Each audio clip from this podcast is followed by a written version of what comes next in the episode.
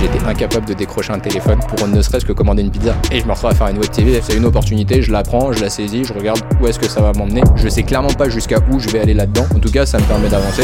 On appuie sur le bouton du lancement de la franchise. 90% des contacts, c'est pas pareil ni en Ile-de-France. Ça tape de partout, dans tout plein de villes à droite, à gauche, jusqu'à la Réunion. Ok, qu'est-ce qu'on en fait de ça? J'accepte le fait de ne pas être arrivé au bout du process euh, du bon entrepreneur. Il manque des trucs, il manque des choses. J'ai besoin euh, d'être accompagné. La bonne question, je pense que c'est comment les clients, eux, le perçoivent, l'immobilier. Et la réalité, c'est que l'immobilier aujourd'hui a une image qui est vraiment pas bonne du tout. Et l'agent immobilier, quel qu'il soit, a une image catastrophique.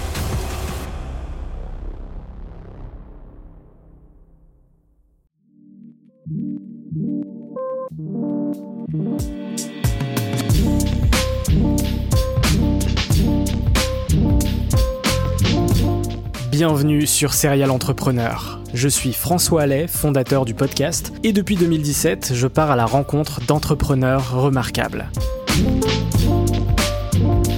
Chaque entrepreneur possède une histoire unique, a dû prendre des décisions fortes pour réussir et a franchi un cap dans son aventure grâce à des rencontres. Dans ce podcast, j'aime mettre en avant toute la richesse et la diversité de l'entrepreneuriat en France à travers des conversations intimes, authentiques et sans bullshit. Chaque dimanche à 18h, retrouvez un nouvel épisode exclusif.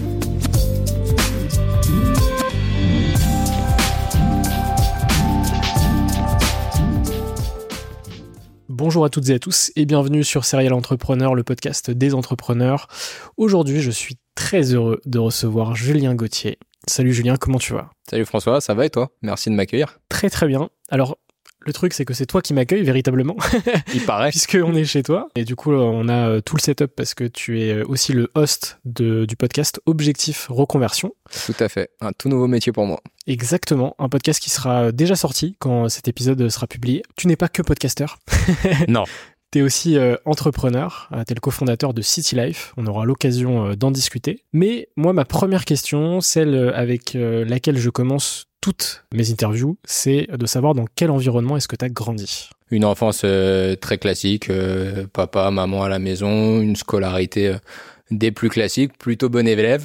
ça sera pas toujours le cas dans mon parcours, mais là, plutôt bon élève, tout ce qui est primaire, etc. Et je fais pas mal d'activités en, tant qu'enfant. C'est-à-dire que je suis très rapidement, à 5 ans, mes parents m'inscrivent en... Je fais du piano Très peu de temps après, ils me mettent à l'équitation. Puis je fais du foot en parallèle, donc un emploi du temps assez bien, assez bien rempli euh, finalement. Et, euh, et euh, ce qui est très drôle, c'est qu'on le verra plus tard, mais ça me met déjà dans un timing. Euh, je le vois pas à cette époque-là, mais ça me met déjà dans un timing où finalement les journées sont ultra bien remplies. Euh, donc voilà, donc une enfance plutôt plutôt euh, plutôt lambda. Euh, voilà à 7 ans j'ai une petite sœur euh, qui arrive donc euh, j'apprends à ne plus être seul. Euh, plutôt frère protecteur à l'époque. Tout un schéma vraiment classique pas de pas de choses particulières. J'évolue gentiment dans mon enfance pour pour me découvrir un mes passions euh, et euh, bon, on va parler juste après, je, je pense, mais en tout cas, voilà, il y a une des passions, en tout cas, un des domaines qui va me pousser euh, un peu plus loin, euh, pour lequel je vais prendre une vraie, euh, une, une, vraie envie d'aller plus loin, une vraie envie d'aller chercher le meilleur, donc ça sera le football. Ouais, justement, ta, ta première passion, du coup, c'est, si je comprends bien, c'est le foot. Ouais, tout à fait. C'est un... une de tes premières passions, vu que tu as été assez hyperactif quand tu étais plus jeune. Ouais. Est-ce que d'ailleurs, ça, par rapport à ça, c'était plutôt imposé par tes parents? Ou c'est toi qui voulais tester un maximum de choses? Non, je pense vraiment que ça a été. Euh, on, on m'y a inscrit, pas de force. Mais je pense que vraiment, il y avait une volonté de me faire faire des choses, me faire faire des activités. Et en fait, euh, dans chaque activité, j'avais des, ça me permettait d'avoir des, finalement des, des, qualités différentes ou des compétences différentes où euh, voilà le piano il y avait un côté très rigoureux dans le piano dans l'apprentissage le solfège etc euh, qui m'a finalement appris pas mal de choses par la suite. Euh, l'équitation c'est de s'occuper mine de rien d'un être humain euh, un cheval ou un poney. Euh, donc ça t'apprend aussi à te tourner un peu vers les autres et tout ça. Et le football vraiment le côté sportif pas de haut niveau, petit. Euh, c'est vraiment de, de l'apprentissage, mais c'est quand même de l'apprentissage en vivant en communauté, euh, comprendre euh, son environnement, euh, partager les choses avec bah, d'autres enfants, etc. et, et après, bah, comprendre ce principe-là. Mais c'est vrai que très rapidement, le piano, j'en fais 10 ans. je fais 10 ans de piano, j'arrête, je dois avoir 15 ans à peu près. L'équitation, j'en fais un peu moins, je dois arrêter un an avant, mais j'en fais quand même 7-8 ans, quelque chose comme ça. mais c'est vrai que le foot, euh, ça a tout de suite été un match. Euh, pour la petite anecdote, c'est que euh, je, je la raconte très rarement, mais c'est vrai que la première fois que je fais le premier entraînement de ma vie au foot, en gros, c'est un essai. Euh, T'es petit, j'ai 7 ans. Tu vois, c'est une détection, un truc comme ça. Et donc, je fais cette détection-là. Et, euh, et je me fais engueuler par mon père, en gros, qui me dit, mais si c'est pour venir faire ça, tu seras jamais pris, etc. Euh, et finalement, je suis pris. Euh, et en plus, je suis pris et je suis pris dans. Euh, je suis à l'époque en équipe B et je bascule quasiment tout de suite en équipe A. Donc, je suis quasiment, en gros, dans les dans les meilleurs de ma de ma jeune génération euh, d'apprentissage de foot. Mais en gros, c'est le début de l'histoire et, et c'est vrai que le foot aura un lien permanent dans mon parcours, que ce soit enfant, ado et après jeune adulte. C'est vrai que c'est le fil conducteur. Ça va t'amener jusqu'où le foot justement? Bah, le foot, ça va m'amener au fur et à mesure à gravir les échelons. Euh, alors moi, j'ai un parcours euh, beaucoup dans le football, c'est tu bascules de euh, je suis bon, je bascule en centre de formation, centre de formation, je deviens professionnel. Moi, j'ai un cursus où je reste dans mon club formateur, euh, donc qui est le Paris FC, euh, où je fais toutes les étapes. Et le Paris FC est un bon club de Paris, euh, avec euh, dans chaque discipline et chaque catégorie, euh, on est en championnat de France, donc 14 ans, 16 ans, etc. Et, et donc je prends goût en fait à la compétition. Je me retrouve à être pas trop mauvais. je me retrouve à franchir des caps et même être, même être surclassé. Euh, et clairement, l'objectif, c'est de devenir un joueur professionnel. Maintenant, dans l'environnement complet euh, et dans mon fonctionnement, très compliqué, euh, tu vois, de mettre en place le football avec une exigence absolue, c'est-à-dire c'est cinq entraînements par semaine, euh, les matchs le week-end, les déplacements, le lundi, faut revenir à l'école, etc. Donc d'ailleurs, je redouble ma seconde à ce moment-là, euh, parce que dans la gestion, ça devient très compliqué. Euh, donc, donc le foot prend une place énorme. Je ne pense qu'à ça, c'est simple. Euh, mon ambition, c'est de devenir joueur professionnel. Mon ambition, c'est d'être le meilleur dans ce domaine-là. C'est ce qui m'anime. À ce moment-là, je vois rien de ce qui se passe autour. Euh, et donc, bah, forcément, l'école devient un peu plus compliquée. Euh, donc, je redouble. Mais, euh, mais voilà, ouais, le football prend une place ultra centrale dans ma vie. Quoi. C'est qui les, les joueurs qui te qui t'inspirent en tant que en tant que modèle à cette époque-là? Euh, alors j'ai un joueur que j'adorais qui jouait pas du tout mon poste, mais c'est euh, c'est Gabriel Batistuta, euh, mm. un Argentin, un attaquant euh, qui avait une grinta de fou, je trouve, dans la manière d'être, dans la manière de fonctionner. Euh, après c'est euh, c'est drôle, mais j'ai pas de j'ai j'ai pas été fan d'un joueur. Euh, j'ai pas eu entre guillemets en me disant je veux être lui. Euh, j'ai des joueurs où je m'identifie beaucoup plus. Euh, étant fan du PSG, euh, il y avait à l'époque Gabriel Heinz qui avait joué au PSG. pareil, un joueur argentin qui avait cette niaque et ce truc un peu un peu en plus. Voilà, j'ai eu des joueurs en gros qui m'ont plu, mais pas un truc où je me disais ah, je suis fan de lui. en gros, je suis prêt à tout pour passer une barrière pour aller le voir. J'ai jamais eu ce, ce principe-là et je l'ai pas d'ailleurs aujourd'hui. Euh, dans d'autres domaines, je, ne l'ai pas, mais par contre, euh, mais par contre, ouais, je vivais que pour un ballon rond, quoi. Tu m'as dit que euh, le foot, ça t'a amené à redoubler ta seconde. Ouais. Ça a été quoi l'impact, tu vois, je sais pas, vis-à-vis de tes parents ce qu'ils t'ont dit, bah, peut-être redescends un peu niveau foot et concentre-toi sur tes études ou? Bah oui et non. Euh, euh, oui, ça a eu un impact énorme et ça m'a malheureusement, on, entre guillemets, c'était impossible. Tous les soirs, c'était les entraînements. Donc euh, en gros, pour faire les devoirs, autant dire qu'il fallait les faire euh, euh, basculer à 23 h de 23 h à minuit, une heure du mat, et donc après repartir dans des journées. Les cycles étaient impossibles à tenir. J'ai changé de lycée. En plus de ça, c'est la période où bah, le collège ne faisait pas lycée, donc tu changes de lycée. J'ai été dans un lycée qui était quand même assez assez costaud. voilà, je dis souvent que je suis passé d'un collège club med à un vrai lycée euh, pour apprendre. Euh, c'est vraiment ça. Euh, avant, j'étais en claquette et je suis passé dans un truc où il fallait apprendre. Et, donc en fait, toute cette transition là a été a été compliquée. Et je pense qu'il y a eu deux réactions de mes parents. Ils m'ont jamais mis de frein. par rapport au foot, bien au contraire, ils étaient tout le temps là, ils sont toujours débrouillés pour m'amener, venir me chercher, aller venir au match, etc. Quand il pleuvait, il faisait froid, ils étaient là. Euh, et puis du coup, je pense que le temps a dû être très long. Maintenant, moi je suis papa, euh, j'imagine bien l'histoire. Euh, mais en même temps, il comprenait quasiment euh, mon pseudo échec de la seconde parce qu'en fait, c'était juste mathématiquement pas possible en fait. Et donc je me revois avec mon père en, en, en réunion paraprof en expliquant en fait que bah, il y a un vrai problème dans l'éducation nationale parce qu'on a, on a, un vrai problème pour adapter en fait avec des enfants qui font du sport. Euh, donc je me rappelle de réunions comme ça où limite c'était mon père qui faisait la morale au prof alors que le prof était prêt en gros à me désinguer sur mes notes ou des trucs comme ça. C'était plutôt l'inverse qui se passait et donc c'est très drôle. Donc je pense que non, je pense qu'ils ont été inquiets clairement euh, par rapport à la, à la, situation et par rapport à la suite. Euh, voilà parce qu'ils ont un cursus. mon père est un diplôme d'ingénieur donc euh, voilà, je pense qu'il a un cursus très classique. Mais même temps, au foot, j'étais pas trop mauvais et je pense que eux aussi ont potentiellement pensé qu'à un moment donné, le cap allait pouvoir être, être franchi, ou en tout cas, si j'étais pas joueur pro très très haut niveau, d'avoir ce niveau lambda qui permet d'en vivre rémunéré pendant une carrière classique. Quoi. Après le lycée, euh, tu fais quoi justement comme étude? Bah Après le lycée, j'arrête. Euh, je vais jusqu'au bac. Je passe le bac scientifique. Euh, un peu parce que parce qu'il fallait faire bac S euh, très simplement. Euh, ça pour le coup c'était un c'était une volonté des parents et je pense qu'aujourd'hui je me pose encore la question de savoir comment je l'ai eu. La réponse je pense que c'est ça. C'est je voulais entre guillemets leur donner le bac. C'était en gros le le ticket de la liberté. Voilà je te donne le bac et on petit cadeau. Et après laisse-moi en gros faire mon projet et tout ça.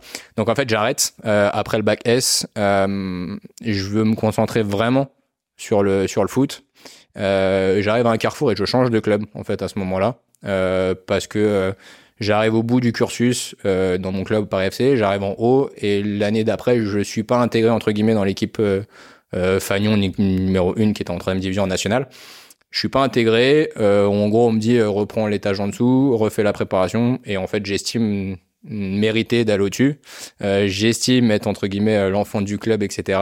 J'ai un orgueil qui est très mal placé. Je le dis maintenant, mais je le pensais pas comme ça avant. J'ai un orgueil très très mal placé. Et je dis ok, bah en gros, euh, ok, je suis bien meilleur que ça. Je m'en vais. Et en fait, je décide de basculer en quatrième division, donc l'étage inférieur. Je pars à Ivry. Et finalement, c'est clairement après, avec du, recul et un retour là-dessus, le début de la fin euh, au niveau du foot, puisqu'en fait, je sors de mon cocon, je sors de ce que je connaissais complètement. J'ai fait tout au par FC, donc je connaissais tout le monde. Je sors de ça et en fait c'est là où je me rends compte que j'ai pas les armes d'aller plus loin au-delà du talent que j'avais vraisemblablement pas pour en tout cas franchir ce cap, ce dernier cap. Je pense que de sortir de ce cocon-là m'a complètement entre guillemets euh, renversé et, euh, et donc bah le foot euh, j'y vais mais on sent que ça commence à ça commence à rétrograder quoi. À quel moment est-ce que tu te dis je vais pas réussir à devenir euh, footballeur professionnel euh, Je pense que c'est dès la première année quand je pars à Ivry. Euh, je le sais quasiment tout de suite, mais je pense que je veux pas me l'avouer. Euh, T'as quel âge à ce moment-là? J'ai 19 ans. ouais, j'ai 19 ans. et je veux pas me l'avouer bah parce que c'est un rêve de gosse sur lequel t'es en train de faire une croix. et, et puis surtout, t'as rien derrière. pour faire très simple t'as un bac scientifique, mais qu'est-ce que tu veux faire avec un bac scientifique? Ça fait une belle jambe. Euh, il y en a qui ont des super diplômes, mais ils ont du mal à trouver du taf. Euh, euh, et puis, et puis c'est un truc. Encore une fois, tu te dis, c'est un rêve de gosse. Je veux aller au bout du process. Euh, c'est un échec, quoi. Si j'atteins pas ce que j'étais, ce que je, ce pourquoi entre guillemets je suis né et je considère comme ça, c'est un échec complet. C'est en gros, j'ai loupé une phase par rapport à ça. Et en fait, ce qui me me sauve entre guillemets ou en tout cas ce qui me permet d'avancer de relativiser la chose même si encore aujourd'hui je, peux en avoir des regrets euh, clairement euh, par rapport à ça et s'il y a des choses à faire différentes je les ferai sûrement différemment mais mais ce qui me sauve c'est que je rencontre bah, très tôt ma femme euh, donc je la rencontre au lycée pour le coup. Donc elle suit tout le cursus fin fin de parcours un peu euh, un peu où je monte en termes de niveau. On parle de potentiellement aller à Lens etc elle s'inscrit en fac euh, à la fac quand tu dois remplir les cases et tout ça pour choisir ton école après le lycée. Sur je ne sais plus comment ça s'appelle parcoursup ou je sais plus trop quoi. Euh, elle s'inscrit ou elle met en gros sur la liste je sais plus comment tu as choisi mais elle t'en met par exemple 6 dans la région nord et une à Paris tu vois. Et en gros, parce que on, potentiellement, on entend parler, il y a des pourparlers et tout ça, que potentiellement je pourrais enfin que le RC Lens pourrait être intéressé. Donc est là-bas. Et donc, elle s'inscrit dans toutes ces facs-là, donc fac de Valenciennes, fac de trucs, enfin bref. Euh, je l'emmène dans un plan bourbier complet. Et, euh, et, donc finalement ça se fait pas. Et bon, elle est prise dans son dans, la fac à Paris. Ça c'est pour l'anecdote. Mais en gros, elle arrive à ce moment-là et euh, c'est sûrement la première fois que je sors en fait du du prisme foot. C'est-à-dire que en gros, je suis concentré. J'avais qu'un ballon en tête. J'ai plus qu'un ballon en tête. Et donc je me dis, ok, il y a d'autres choses qui existent par rapport à ça. Et, euh, et puis donc on est jeune, on se marie très tôt, parce qu'on se marie, on a 22 et 23 ans, et on a notre première fille à ce moment-là. Et en fait, bah, ça change tout. C'est-à-dire que dans la tête, mine de rien, euh, la responsabilité, elle, existe, elle est différente, et donc, bah, tout bascule. Je comprends que le foot, de toute façon, je veux pas, je veux pas en faire un foot, c'est foot plaisir et foot passion, ça m'intéresse pas. Euh, moi, j'ai fait du foot pour faire de la compétition et être le meilleur. Aller s'amuser avec des amis et tout ça, j'ai eu beaucoup de mal à le faire. J'ai mis même beaucoup, beaucoup, beaucoup de temps à, le faire. Et puis, euh, et puis là, je bascule pour le coup où bah, va falloir faire autre chose. Et donc, euh, bah, j'interviens dans un autre domaine euh, par hasard, grâce au foot, comme quoi l'histoire. Euh, j'intègre une web TV euh, pour le groupe Poker Star. Il lance une web TV, donc euh, ça s'appelait Poker Stars Live à l'époque. Et, euh, et le patron de cette boîte-là, c'était le fils Balkany à l'époque, passionné de tout ce qui est foot, euh, coverage d'événements sportifs, euh, etc. Et donc il veut faire une web TV pour qu'on fasse des débriefs de matchs ou qu'on même jusqu'à aller pour faire comme à la radio, en gros suivre les matchs, on est filmé et donc on suit les matchs, on les commande sans avoir les vraies images du match. Et donc je rentre là-dedans, donc entre guillemets par le foot, je rentre avec euh, mon meilleur ami, mon meilleur ami et et puis bah je me lance là-dedans. pour la petite histoire, c'est que j'étais incapable de décrocher un téléphone, mais vraiment pour ne serait-ce que commander une pizza. et je me retrouve à faire une web TV avec une, bah, des caméras, des le micro, le casque, tout. bref. Et donc, je me lance là-dedans. Et, euh, et pour le coup, c'est une très belle, très belle, très belle aventure euh, et qui va m'apporter des choses par la suite. Donc, tu deviens commentateur sur euh, Poker Stars, sur Energy 12 aussi. Ouais. À ce moment-là, c'est quoi ton rapport au poker? Aucun. C'est simple, je ne sais, je ne connais même pas les règles euh, par rapport à ça. Euh, avant d'arriver en web TV, j'ai juste une petite euh, parenthèse, c'est que je suis, je suis, je fais de l'aide comptabilité avec ma mère. Donc pour te dire que en gros je me cherche, euh, elle arrive à me faire rentrer dans sa boîte et je deviens aide comptable. Euh, ce qui peut servir après pour l'entrepreneuriat. Ce qui va servir après, mais vraiment c'est pas le côté le plus palpitant pour dire je vais y aller. Euh, donc voilà, bon juste pour la petite histoire. Et euh, donc, euh, donc oui, la, la web TV, euh, j'ai aucun rapport avec le poker. Je ne sais même pas jouer au poker. Euh, je connais aucune règle.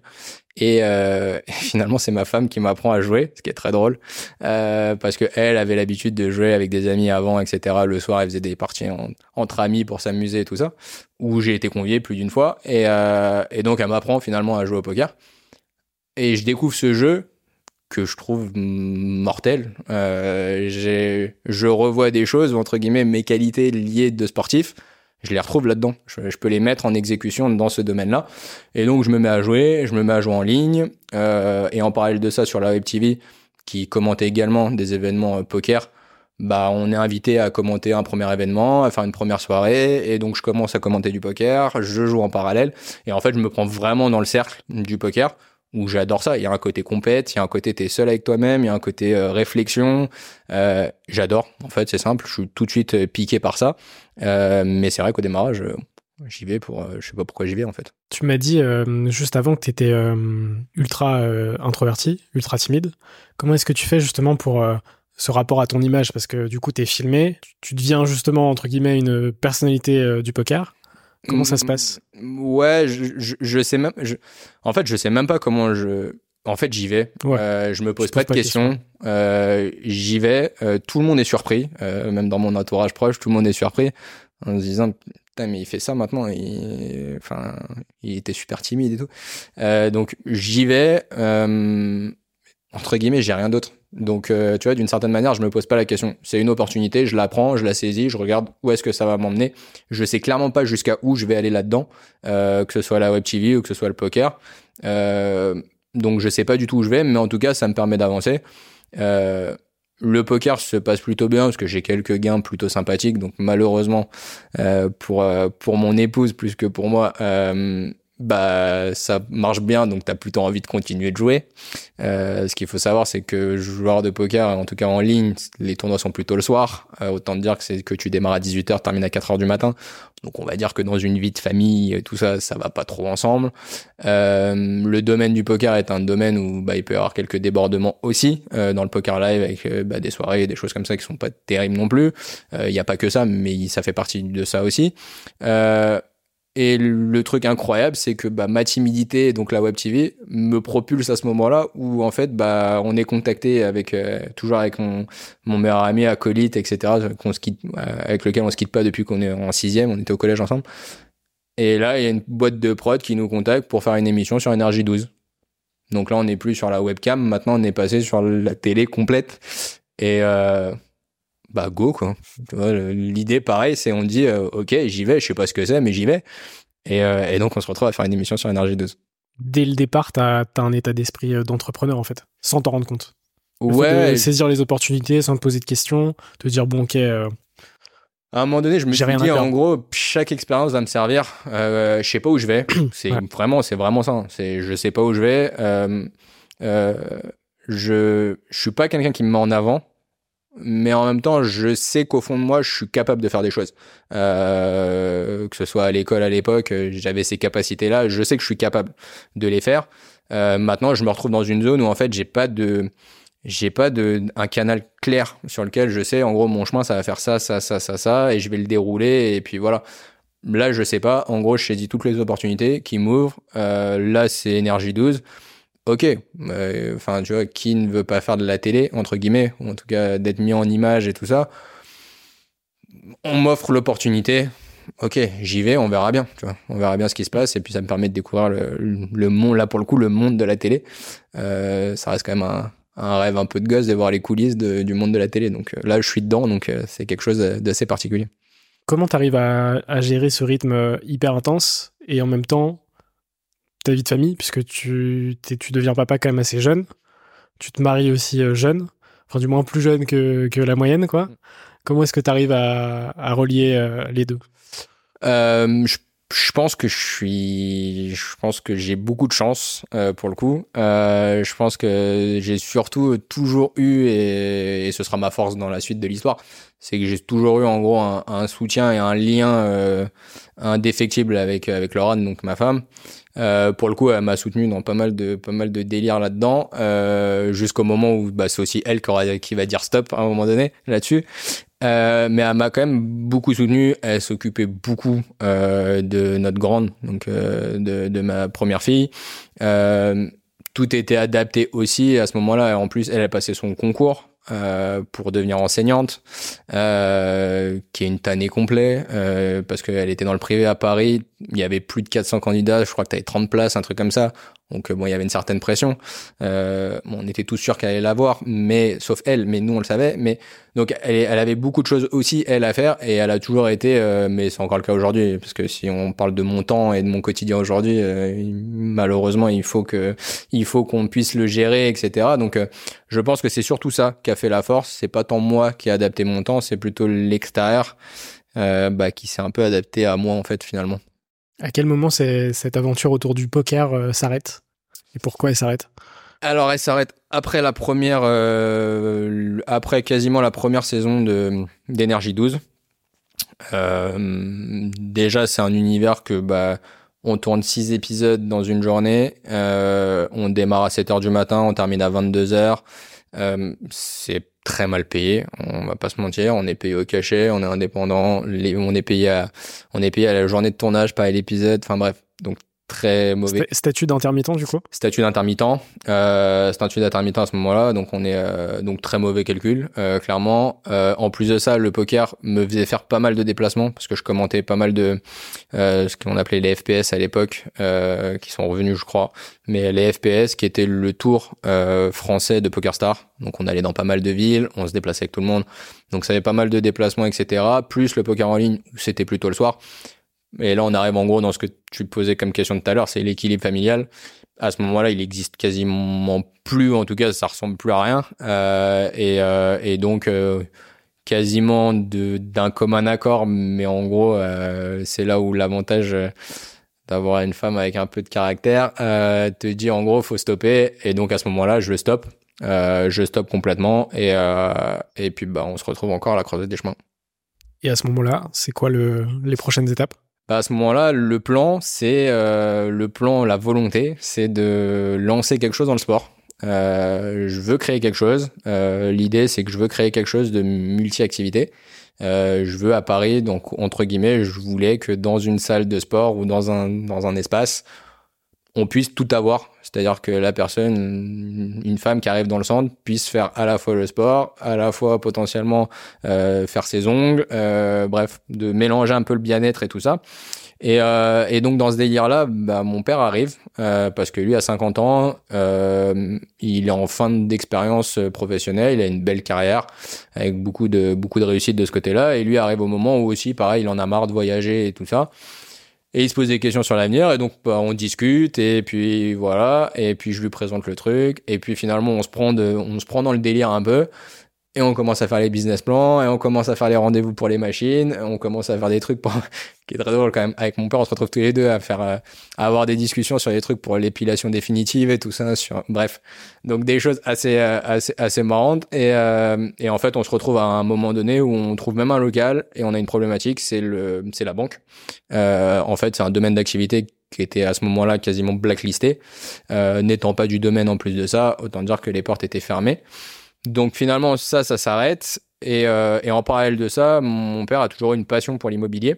Euh, il y a très longtemps, il, il, 12 ans un peu en arrière par rapport à cette époque-là, il avait eu le projet de lancer une agence, etc. Ça ne s'était pas fait pour des raisons euh, familiales, euh, etc. Et donc, on commence à faire aller au salon de la franchise et à regarder un petit peu euh, ce qu'on peut faire. Donc on regarde à la fois euh, bah, les réseaux immobiliers, euh, etc., mais à la fois également des choses comme comme euh, les, crêpes, les pizzas, bref, de, de, trouver le truc. Toutes les opportunités. Ouais, trouver le truc un peu rentable. On y va avec un objectif, un objectif de créer quelque chose. ça, c'est quasi sûr. Le domaine d'activité est pas défini. Et puis en fait, dans l'immobilier, mon père lui a une vraie passion pour ça. Et moi, je me rends compte que l'immobilier, euh, bah pareil, encore une fois, on revient toujours aux mêmes problématiques, c'est que ça regroupe beaucoup de choses qui sont en lien avec le sport.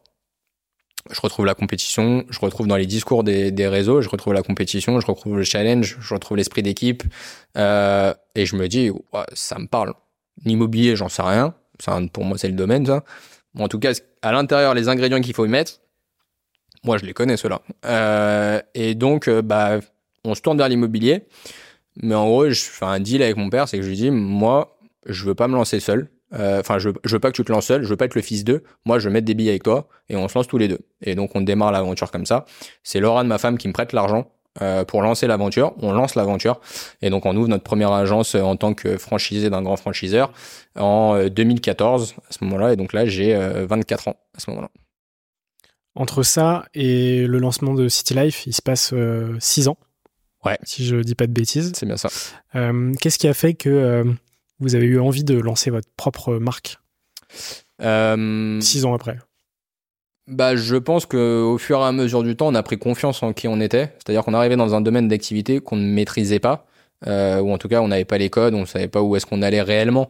Euh, donc, d'une manière d'être, euh, d'avoir la marque sur nous euh, connue entre guillemets, on s'est dit que c'est ce qui allait nous apporter cette légitimité. Euh, et puis, bah, notre projet entrepreneurial a accéléré, et donc on a ouvert une agence. Un an et demi après, on en ouvre une, on en ouvre une deuxième encore après on en ouvre une troisième avec un cabinet de gestion location. Donc on voilà, on avance dans notre projet, on fait des investissements euh, immobiliers aussi, et on se rend compte que notre vraie force, en fait, c'est qu'on n'est pas issu de l'immobilier. C'est fou à dire, mais c'est vraiment notre force. C'est-à-dire que dans notre manière de fonctionner, dans notre manière de discuter, et surtout dans la manière d'échanger avec les gens, euh, l'immobilier pour nous est le domaine mais on est un métier de service avant toute chose. Et on comprend assez vite. C'est qu'entre guillemets, un projet immobilier, le côté immobilier très technique de la chose, c'est pas la problématique, en fait. La problématique, c'est le relationnel et les services clients qu'on va pouvoir apporter et qu'est-ce qu'on va pouvoir mettre en place. Et donc, en fait, on ne réfléchit que comme ça et on monte nos agences comme des vraies sociétés euh, entrepreneuriales et non pas comme des agences immobilières. C'est-à-dire qu'on se pose pas la question de savoir euh, l'immobilier pour... Non, c'est une société, la structure, c'est-à-dire que demain, on mettrait une autre activité à l'intérieur ou un autre domaine d'activité on aurait le même fonctionnement entre guillemets. Et donc on s'en rend compte très vite. Et euh, un contrat de franchise c'est 5 ans généralement.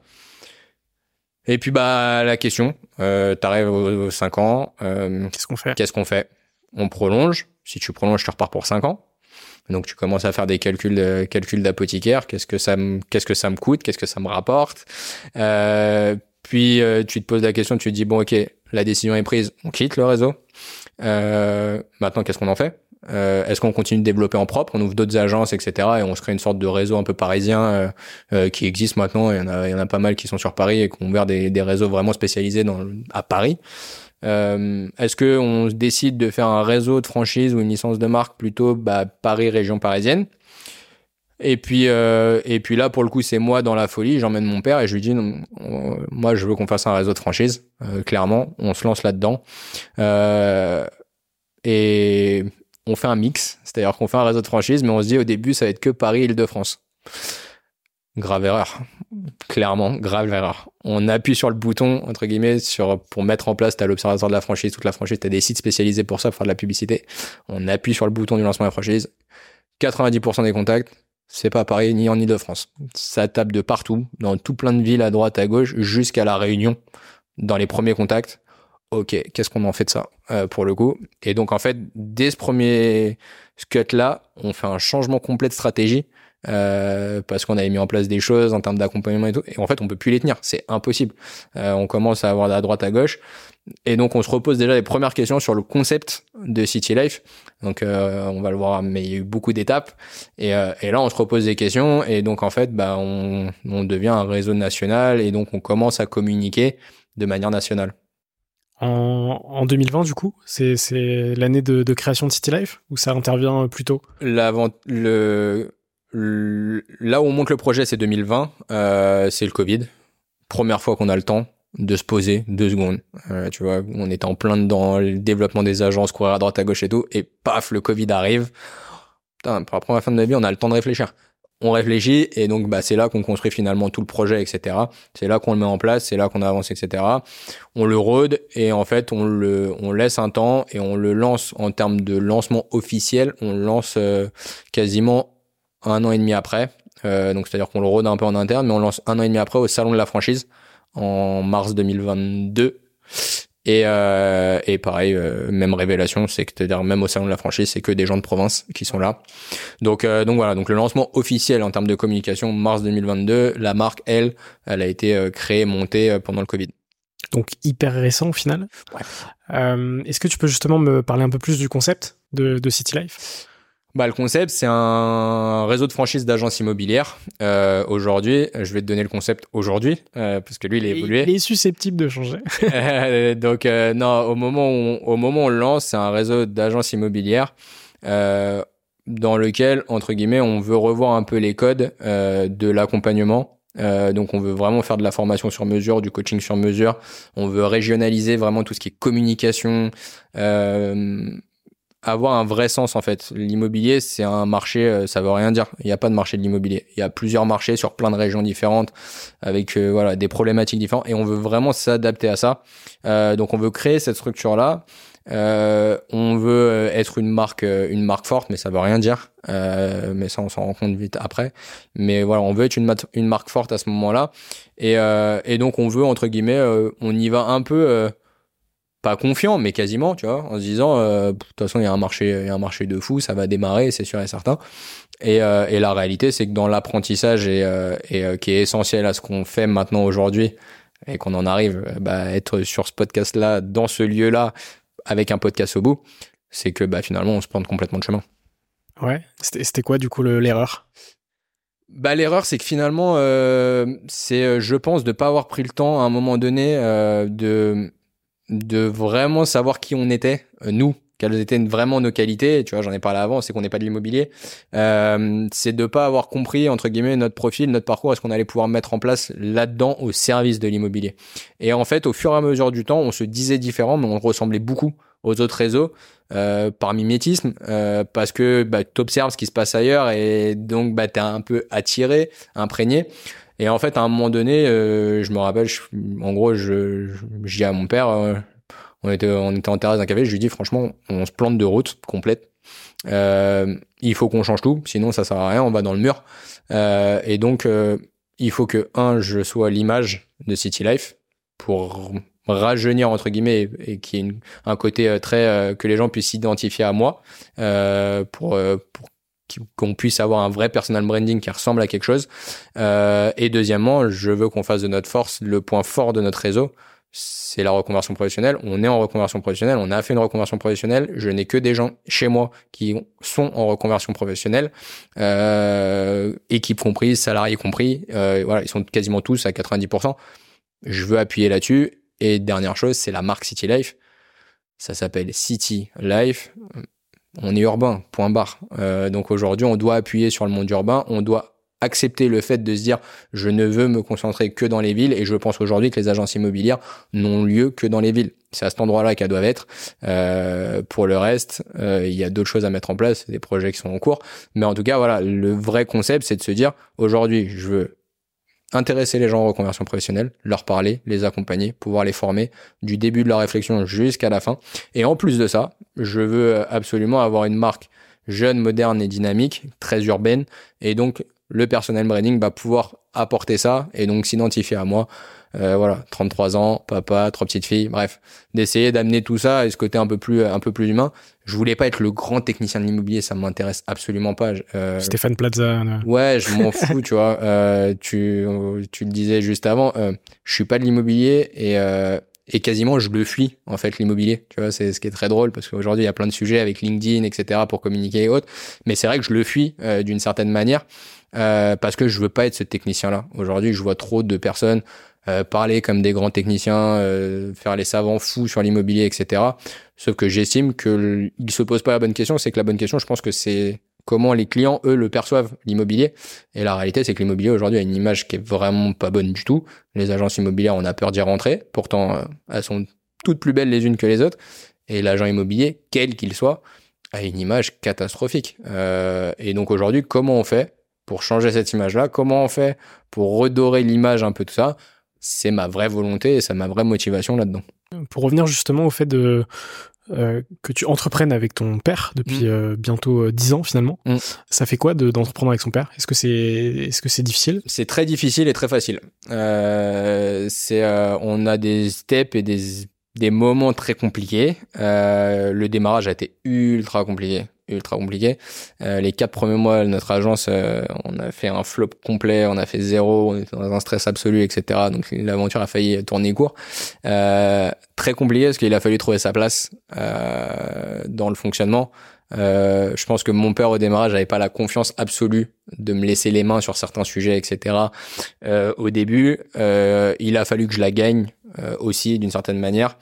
Euh, et en fait, à partir du moment où nos deux positions se sont vraiment euh, ont été très claires, euh, voilà, je m'occupais de la partie terrain au démarrage, partie vente euh, terrain, et lui s'occupait plutôt de la partie euh, administrative ou location gestion. une fois que ça, ça a été dissocié, tout de suite, ça devenu plus, c'est devenu plus fluide. Et en fait, cette problématique-là, on l'a retrouvée au moment de la franchise, du lancement de la franchise, parce que franchiseur, c'est un autre métier qui a rien à voir. Et euh, bah, il a fallu avoir des discussions un peu, un peu costauds. Mais on a cette qualité-là, je pense, et cette intelligence-là, c'est qu'on arrive à se parler, euh, qui est primordial pour avancer. Et, euh, et, euh, et, je pense qu'à un moment donné, on est arrivé au, au, au phénomène que j'ai besoin de, j'ai besoin de lui comme qui m'aide en fait dans ces missions-là, mais qu'on est arrivé au moment où entre guillemets, c'est le moment de décoller, et c'est le moment que entre guillemets, moi, je parte là-dessus que j'aille le défendre, j'ai cette énergie-là, j'ai cette volonté-là et j'ai cet objectif-là et cette projection-là. Ce qui est peut-être moins le cas aujourd'hui pour mon père, euh, parce que bah, il, arrive à, 60 ans, non pas qu'il va arrêter de travailler, mais que peut-être qu'en termes de motivation et de d'envie entre guillemets de, de faire le coup en plus, euh, bah on a pu cette même cette même réflexion. Donc aujourd'hui, c'est pour ça qu'on a eu des discussions très franches et que maintenant il va m'accompagner sur des sujets quasiment en tant que consultant, en tant qu'aide, euh, tout en étant présent, parce que l'idée c'était pas de le sortir du système. Mais euh, mais voilà, donc euh, ouais, très compliqué parce que bah forcément t'as des engueulades très souvent. je peux pas te dire que voilà, ça fait partie du jeu. Ça a chauffé un peu de temps en temps, mais en même temps de l'autre côté très facile parce que la relation entre guillemets est saine et donc on arrive facilement à se dire les choses. Donc ça permet d'avancer quoi. C'est quoi la, trajectoire et les objectifs futurs de City Life? C'est justement créer une marque euh, forte qui englobe tout un tas de choses C'est ça euh, Ouais, la prochains volonté mois, aujourd'hui, lorsqu'on a déposé, euh, lorsqu'on a créé et déposé City Life, on voulait absolument qu'elle soit pas identifiée à l'immobilier. C'était une volonté forte parce qu'encore une fois, on revient toujours à la problématique, c'est que l'immobilier, pour moi, c'est mon domaine d'activité, mais je veux pas me bloquer là-dedans. C'est-à-dire qu'aujourd'hui, maintenant, euh, après toutes les étapes que j'ai vécues, je sais ce que je veux faire et je sais ce que je suis. Je suis un entrepreneur, j'ai envie de créer, j'ai envie de faire de nouvelles choses, etc. Et je veux pour City Life qu'on soit capable de faire d'autres choses. Euh, donc là, à court terme, la volonté, c'est euh, dans un délai de 5 ans, c'est 200 agences en France. Euh, c'est un, une vraie une vraie ambition et on met tout en place pour euh, pour justement atteindre cet objectif-là. Maintenant que le projet est clair, c'est de vraiment se concentrer sur la reconversion professionnelle, donc de devenir vraiment impactant sur ce sujet-là euh, au travers donc du podcast Objectif Reconversion, qui va permettre de faire parler pas mal de gens euh, qui ont des parcours euh, assez euh, assez intéressants et qui vont permettre peut-être de déverrouiller cette fameuse ces fameux verrous euh, qui sont si importants dans une reconversion, cette prise de décision, ce déclic, euh, et un centre de formation euh, qu'on va étoffer à 3000% parce que aujourd'hui ça passe par la formation, ça passe par l'accompagnement, ça passe par tout ça. Donc voilà, de vraiment s'adapter à ça. Mais euh, mais oui, City Life demain peut faire beaucoup d'autres choses. Aujourd'hui, je pense que les agences immobilières sont trop fermées. Euh, c'est on parle trop immobilier, on est trop regardé, on se regarde trop le nombril. Voilà, pour moi, c'est un lieu de vie. L'immobilier, on parle quand même les gens. Euh, 70% des ventes sont faites par les professionnels de l'immobilier, donc on a une belle place. Mais la réalité, c'est que l'agence immobilière, personne veut y aller. Alors que c'est ça devrait être un lieu de vie. On parle que de projet de vie. Les gens, lorsqu'ils achètent, vendent, louent, etc. Souvent, tu as euh, naissance, divorce, décès, euh, bref. On arrive à des carrefours de vie à chaque fois. Et il est vrai que bah, l'agence immobilière est un peu boudée pour ça. Et, euh, ma volonté, c'est de reconnecter l'agence immobilière comme un vrai commerce de proximité, donc de connecter des autres activités. Et puis c'est un, milieu qui, d'un point de vue grand public, je pense, a euh, pas forcément une bonne réputation. Tu vois, au même titre que les banques, en fait, de toute façon, dès que tu relis à l'argent, euh, voilà, c'est le diable, c'est la bourgeoisie, c'est machin. Ouais, enfin, tu vois. Hmm. Donc, non, non, mais euh, c'est exactement ça. C'est aujourd'hui, pour faire très simple, dans la dans l'inconscient ou dans le conscient des gens ou tel que c'est perçu, c'est aujourd'hui l'immobilier ou un agent immobilier. Aujourd'hui, c'est quelqu'un qui prend beaucoup d'argent en faisant pas grand chose. Euh, pour faire simple, et si je fais le résumé complet, c'est un escroc. je caricature, mais c'est à peu près ça l'idée. Comme les banquiers, c'est pareil. ouais, bon, on se bagarre avec les banquiers, les assureurs, dans tous les classements où les trois de ces métiers les plus. Généralement, on n'est pas très loin. Ouais, on est dedans. Donc, euh, donc voilà. Alors qu'encore une fois, euh, chez nous, euh, il y a 90% des gens qui sont pas de l'immobilier. j'ai des gens qui viennent de l'éducation nationale, j'ai des gens qui travaillent dans des mairies, j'ai des gens qui ont fait du marketing, j'ai des gens qui ont eu des gros gros postes à responsabilité dans des grosses grosses boîtes, rien à voir avec l'immobilier. Aujourd'hui, ils apportent quelque chose à l'immobilier. C'est ça qui m'intéresse. C'est qu'aujourd'hui, je veux que des gens externes avec des compétences et des qualités externes apportent quelque chose à l'immobilier et non pas l'inverse. Et donc, euh, pour moi, l'immobilier, encore une fois, une transaction, pour moi, c'est 10 à 15% d'immobilier. Et donc, tout le reste, c'est pas ça. C'est du projet de vie, c'est de la discussion, c'est de la compréhension, c'est du service, c'est de l'adaptabilité, c'est de l'agilité. C'est pas de l'immobilier. C'est-à-dire que quelqu'un qui achète, il va te poser des questions, oui, sur le bien, mais il va pas te demander euh, à la virgule près de faire un prélèvement de la pierre pour savoir si la pierre elle est vraiment. Enfin bref, non, ça n'existe pas ça. Euh, donc euh, voilà, ce que je veux, c'est vraiment euh, rendre plus humain le, le métier, le, le, sortir de son prisme complet qui pour moi est complètement fermé sur lui-même. Et du coup, tu en as parlé, enfin, on en a parlé. Euh, tu as lancé récemment ton podcast, Objectif Reconversion, qui est du coup très lié à tout ce que tu viens de me dire finalement. Euh, est-ce que tu peux me parler justement de ce podcast qui est, qui est disponible sur toutes les plateformes? Bah, ce podcast, il est devenu une évidence euh, très rapidement, en fait. Euh, j'ai euh, donc au moment où on a cette discussion franche avec mon père, euh, où je lui dis qu'il faut qu'on se repositionne, qu'on remette en place nos qualités, qu'on remette en place entre guillemets le concept et là où on veut aller, et donc la reconversion. Euh, bah à ce moment-là, j'écoute quand même pas mal de podcasts, et comme je veux absolument emmener l'immobilier ailleurs, j'écoute plein de podcasts de plein de gens différents. Euh, pour le coup, je trouve le format ultra percutant. Euh, pour le coup, je trouve le format ultra adapté à la vie d'aujourd'hui. Euh, et donc je me dis, ok, je veux, en tout cas j'aimerais mettre en place un podcast sur la reconversion professionnelle parce que je pense que c'est un sujet qui est ultra présent aujourd'hui. Euh, on a de moins en moins de carrières très linéaires, on change beaucoup de carrières, etc. Il y a beaucoup de gens aujourd'hui qui sont malheureux dans leur taf euh, et qui malheureusement n'ont pas ce déclic-là parce que soit ils le peuvent pas pour des questions euh, familiales ou financières, ou alors tout simplement ils n'ont pas le le mentor ou la personne qui a le bon mot au bon moment, etc. Et le but de ce podcast-là, c'est justement de faire parler tout plein de gens qui ont eu plein de scénarios et plein de projets de vie différents, euh, qui un jour ont changé euh, complètement de vie professionnelle, donc ont franchi ce cap-là, d'avoir leur expérience et que bah, tous les gens qui puissent écouter ce podcast-là puissent se dire, ok, je peux, euh, ça me parle, ça résonne en moi et je peux basculer là. Si à chaque épisode j'ai quelqu'un qui prend une décision là-dessus, le podcast sera réussi faut que ça provoque des, des coups de tête finalement. Ouais, mais de toute façon, c'est que ça, je pense. Euh, enfin, on le verra dans les témoignages du podcast et tout ça. Mais c'est vrai que beaucoup, on entend quand même qu'ils ont eu un impact, soit par quelqu'un de l'intérieur, soit par quelqu'un de l'extérieur, en tout cas par une voix ou par un exemple. Euh, et je pense que c'est ultra important. Et, euh, et c'est pour ça que les podcasts sont ultra, je pense, importants et adaptés. C'est que quel que soit le domaine aujourd'hui, on est capable d'écouter de manière très facile et d'avoir du contenu de manière très facile euh, sur beaucoup beaucoup de thématiques euh, qui peut nous intéresser. Donc on peut rapidement emmagasiner un maximum de choses et donc c'est pour ça que le podcast est devenu une évidence. Et puis ça reconnecte avec ce que je faisais il y a quelques années en arrière même si le métier est différent. Il est complètement différent, je mais, euh, mais effectivement, ça, ça reconnecte avec euh, ce que tu as pu faire. Sans spoil, avec euh, des invités hyper passionnants et hyper variés aussi. Donc, on aura des thématiques hyper, hyper différentes entre chaque épisode. et donc, évidemment, bah, on mettra le lien en description. il est maintenant temps de passer à la partie bilan de cette aventure avec deux petites questions, euh, pareil qu'on retrouve sur chacun de mes épisodes. La première, c'est quel a été le moment le plus difficile de, ton aventure? Euh, bah, le moment le plus difficile, euh, bah, il a été il y a pas longtemps. pour le coup, il a été il y a pas longtemps parce que ça a été le moment où il a fallu justement prendre des décisions stratégiques liées à, à City Life et et à prendre potentiellement des chemins un petit peu différents. Et pour la première fois, avoir des discussions avec mon père pour essayer de bah, de construire différemment et seul, donc ce qui est pas toujours évident, encore moins quand on discute avec son père. Euh, et la deuxième chose, c'est qu'on arrive au moment où en gros City Life commence à prendre vraiment de la place. J'ai toujours mes agences, donc on arrive au moment où faut un peu couper le cordon, euh, mais c'est pas toujours évident, donc ça se prépare. Euh, et on est dans un dans un système entre guillemets aujourd'hui euh, entrepreneurial, économique, euh, bref tout ça, qui fait qu'aujourd'hui c'est dur de prendre les décisions. Euh, on se pose beaucoup de questions.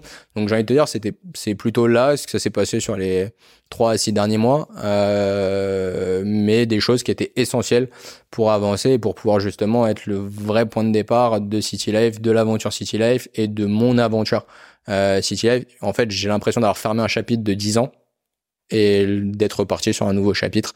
Euh, et je t'avoue que ça fait du bien aussi, d'une certaine manière, de se le dire.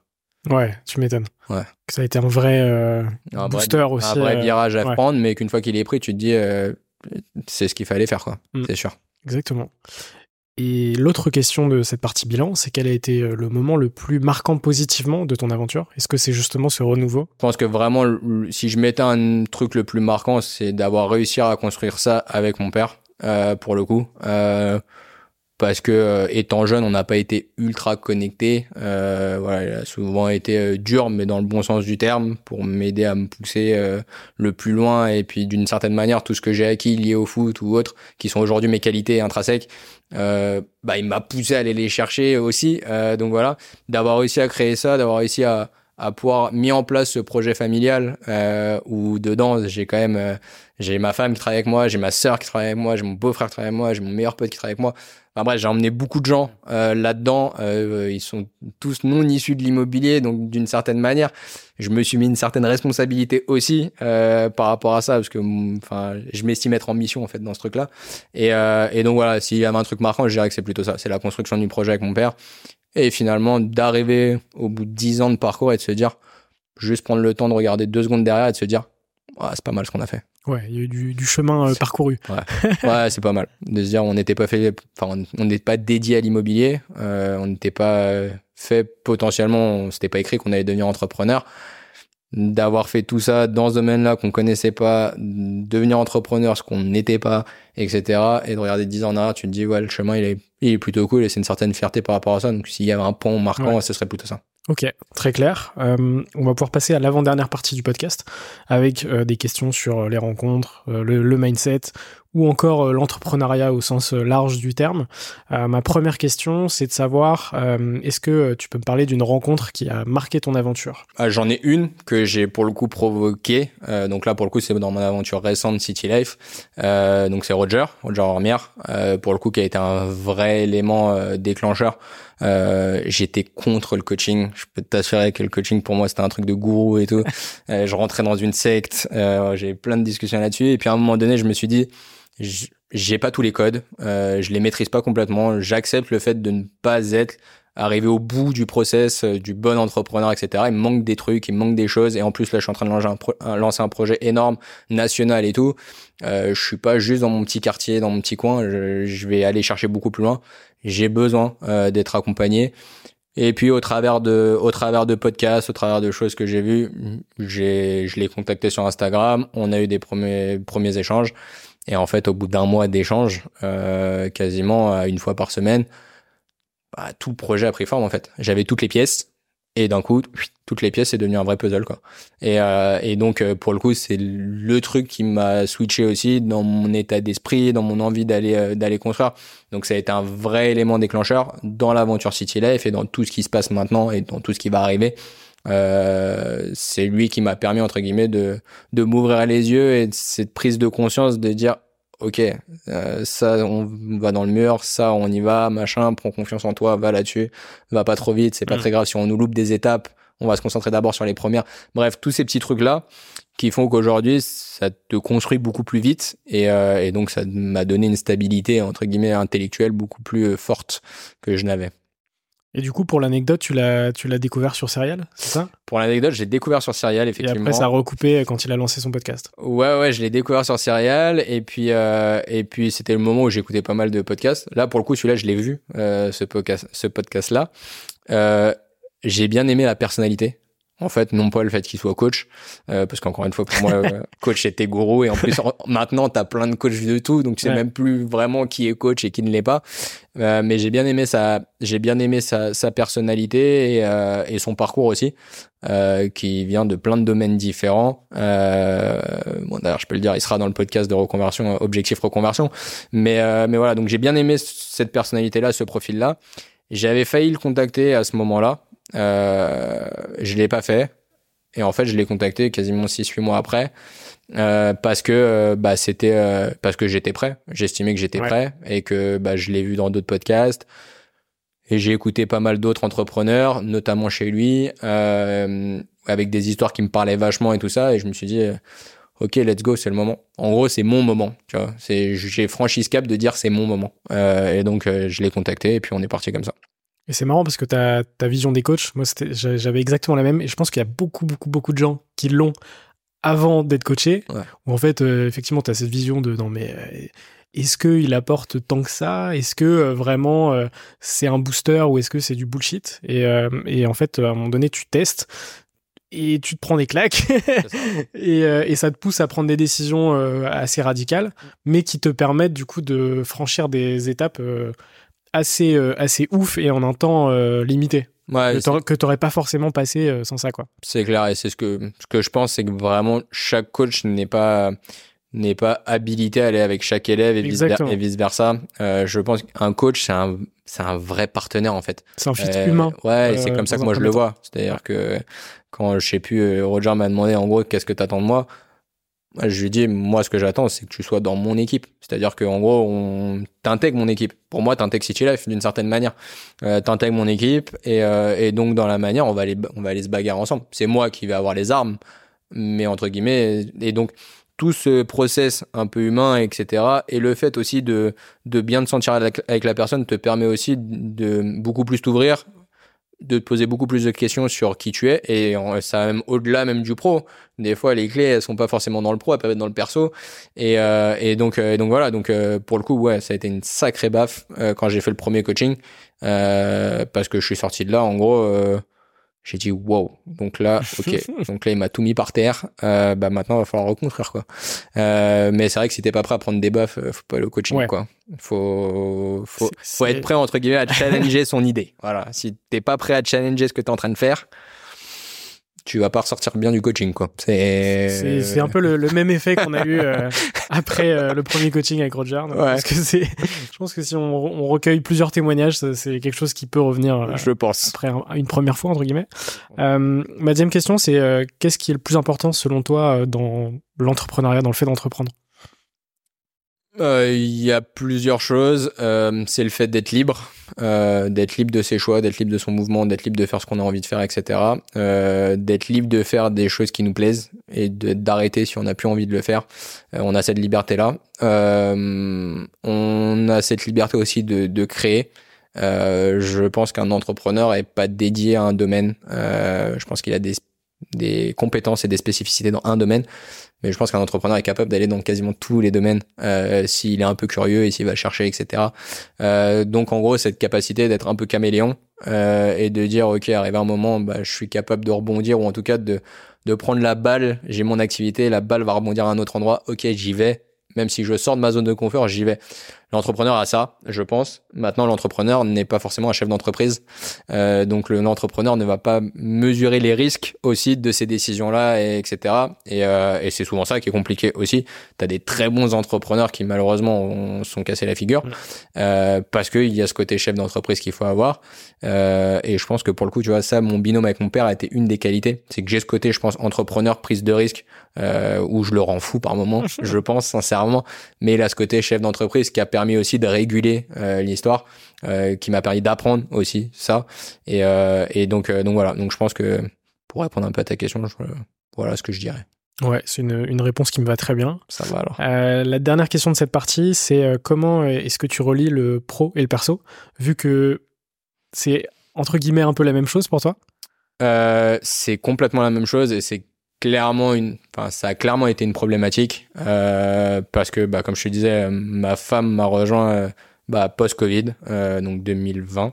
Euh, elle m'a rejoint dans l'aventure, euh, donc il a fallu apprendre à travailler ensemble. La chance c'est qu'on n'était pas au même, dans le, au même lieu, donc elle était dans une agence qui était à Nation à Paris. Moi j'étais plutôt dans le 11e à, à côté de Passy, et donc on a eu beaucoup d'échanges, beaucoup de feats. Euh, on a vite compris qu'il fallait qu'on bosse ensemble et que c'était une aberration de ne pas avoir travaillé ensemble avant. Euh, mais ça a apporté plein de problématiques aussi, puisque bah, elle changeait de domaine. Euh, elle a eu besoin de trouver sa place, et c'est quasiment un peu encore le cas aujourd'hui, de trouver sa place qui se fait au fur et à mesure du temps et qu'on essaye de construire en fait euh, ensemble. Euh, donc il n'y a pas forcément de, de lien. Après, je pense que c'est plus pour l'entourage euh, pas ceux forcément qui travaillent chez nous, mais ceux qui sont plutôt en dehors euh, de, de, de City Life. Je pense que c'est un vrai impact parce qu'ils ont l'impression de ne pas faire partie de l'aventure. Euh, et, euh, et on est quand même très connecté City Life, c'est-à-dire qu'on parle de City Life très souvent. L'immobilier en plus est un sujet. Si tu dis que tu fais de l'immobilier aux gens, tu vas dans n'importe quelle soirée, je peux te dire que t'assurer que tu vas avoir des belles conversations, c'est sûr et certain. donc voilà, donc je pense que c'est plus compliqué pour les gens externes à la famille. Maintenant, c'est vrai que aujourd'hui, j'arrive pas du tout à, j'arrive pas du tout, et franchement, je crois que j'en ai pas envie euh, de scinder euh, vie perso, vie pro. Euh, je veux être qui je suis euh, dans ma vie perso, dans ma vie pro, avec mes qualités et mes défauts, mais voilà, je veux pas la scinder. C'est mes forces et mes faiblesses. Je le vis comme ça. Et, et, franchement, c'est le cas de la grande majorité des entrepreneurs qui passent euh, sur le podcast. Et même, je pense que c'est aussi quelque chose qui est très présent pour tous les gens qui entreprennent. Mm. Qu'en fait, le pro et le perso, c'est bah, c'est exactement la même chose. Et c'est aussi un choix. Mm. Parce que derrière, bah, tu te donnes à 300% pour ton projet.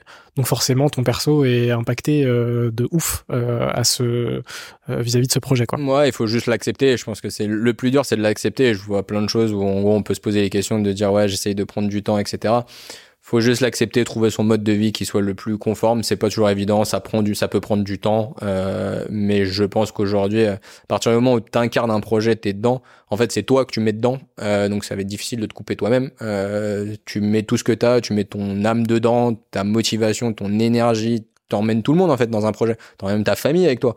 Euh, L'entrepreneur, c'est un peu ça aussi, c'est mm. qu'il embarque tout le monde avec lui. Euh, et, euh, et donc tu peux pas couper entre les deux. Enfin en tout cas pour moi, je peux pas couper entre les deux. C'est impossible. C'est en gros, je Puis comme si on avait une double personnalité, tu vois. Ouais, c'est pas possible. Enfin, tu vois, c'est Je, pas je mets le masque euh, vie perso. euh, vie Je peux pas switcher. Tu, vois, tu rentres à la maison, tu t'es pas une autre personne. Euh, T'arrives avec tes problèmes, etc. Maintenant, le, maintenant, le- voilà, je pense que j'incarne un projet. Si demain City Life était amené à, s'arrêter, bah c'est une page qui se tourne, tac, on, pourra en recréer une nouvelle, mais je me réimpliquerai de la même manière et donc je remettrai cette énergie-là. Je pense que de toute façon, voilà, l'ADN, tu, une fois que tu l'as Ouais. chopé, Tu la gardes en toi, T'es mal peu barré. importe les projets. euh, ouais, t'es mal barré. c'est clair. On va pouvoir passer à la dernière partie euh, du podcast avec euh, des petites questions rapides. Évidemment, à chaque fois, tu as le temps d'y répondre.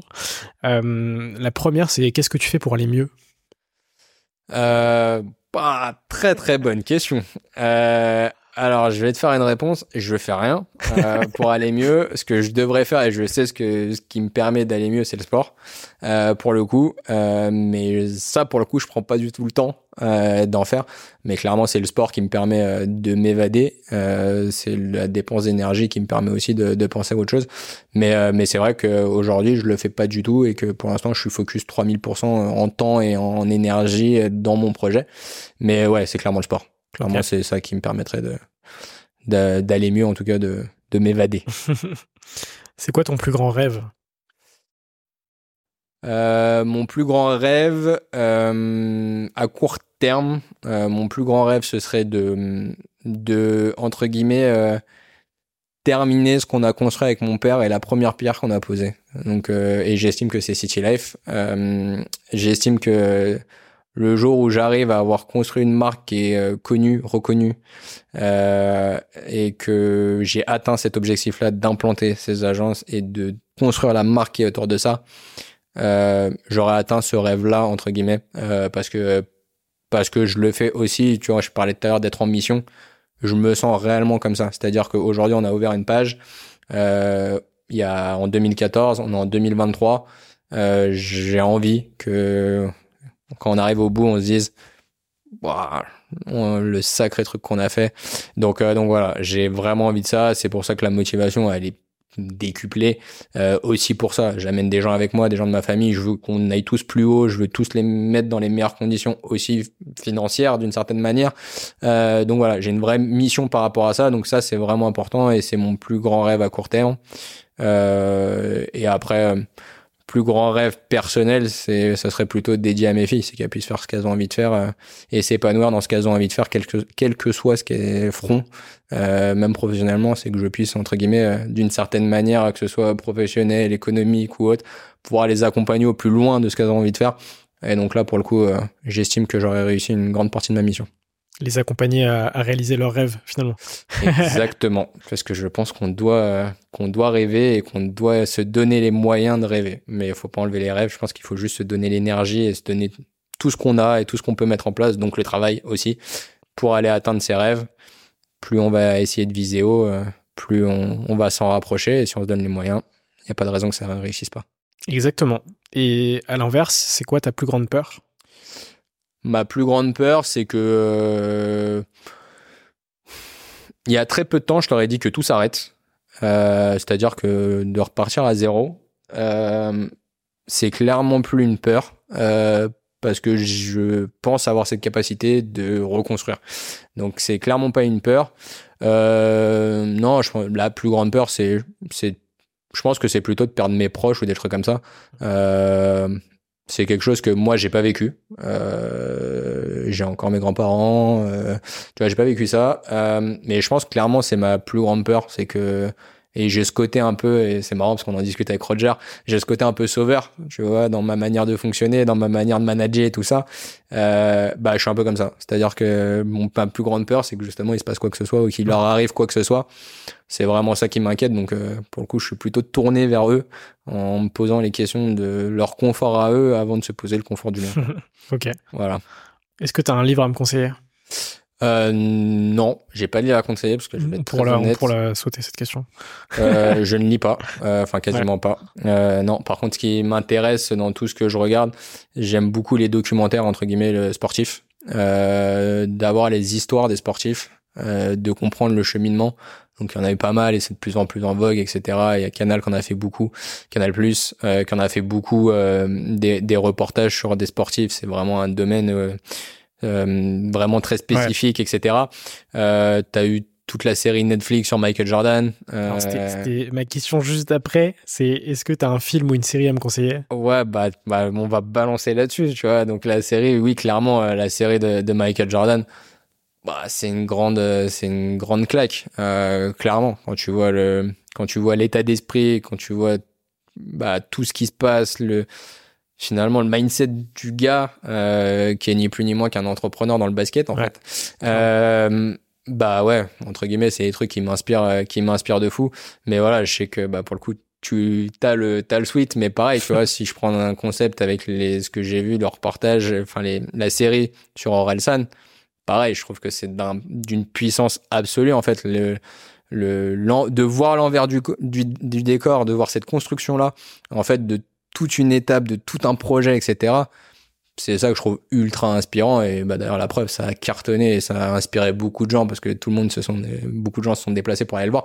Donc voilà pareil tous ces en gros toutes ces séries mini-séries qui sont de plus en plus actuelles on en voit de plus en plus sur euh, ouais sur des sportifs ou en tout cas des personnalités avec euh, des vraies étapes des vrais parcours c'est quelque chose que je trouve ultra inspirant et que j'invite à tous à regarder quoi j'ai rajouté pour, euh, alors depuis quelques semaines, une question qui s'appelle la question reverse. tu deviens host de Serial Entrepreneur et du coup tu as une question à me poser. Euh, ouais, j'en ai une. Euh, comme maintenant t'es devenu, euh, t'es, devenu un vrai vrai entrepreneur avec tête de tigre et que tu développes euh, ta marque. Aujourd'hui, quel est ton, quel est ton plus grand rêve pour cette marque et qu'est-ce que tu souhaites, à quel, à quel endroit tu souhaites l'amener? Ça, tu vois, c'était une question que je m'étais jamais euh, véritablement posée et qu'on m'a posée euh, assez récemment. Euh, et du coup, j'y ai réfléchi. Euh, je pense que l'objectif à court moyen terme, c'est de produire les meilleurs podcasts en France, les meilleurs podcasts vidéo en France sur nos thématiques. et tu vois, d'accompagner finalement des podcasts qui vont cartonner ou qui vont impacter des gens. Parce qu'en fait, on impacte déjà des gens avec Serial, mais avec euh, tout notre réseau de podcasts, l'objectif ce sera effectivement d'impacter un maximum de, de monde, euh, que ce soit des centaines, euh, voire des milliers, voire des millions de personnes. Du coup, ce serait ça le, grand rêve avec Tête de Tigre, parce qu'après des projets, il y en aura d'autres. Hein. Voilà. Mais effectivement, s'il y a un, rêve avec Tête de Tigre, c'est ça. C'est d'impacter un maximum de gens finalement. Eh ben écoute, c'est tout le mal que je te souhaite et puis en, espérant y, y, arriver avec toi et à notre petite échelle Exactement. sur Objectif Reconversion. Ça va être euh, l'objectif, sans mauvais jeu de mots. euh, il me reste deux petites questions. Euh, Est-ce que tu as une ou un entrepreneur à me conseiller pour euh, un futur épisode? Ça peut être une et un d'ailleurs.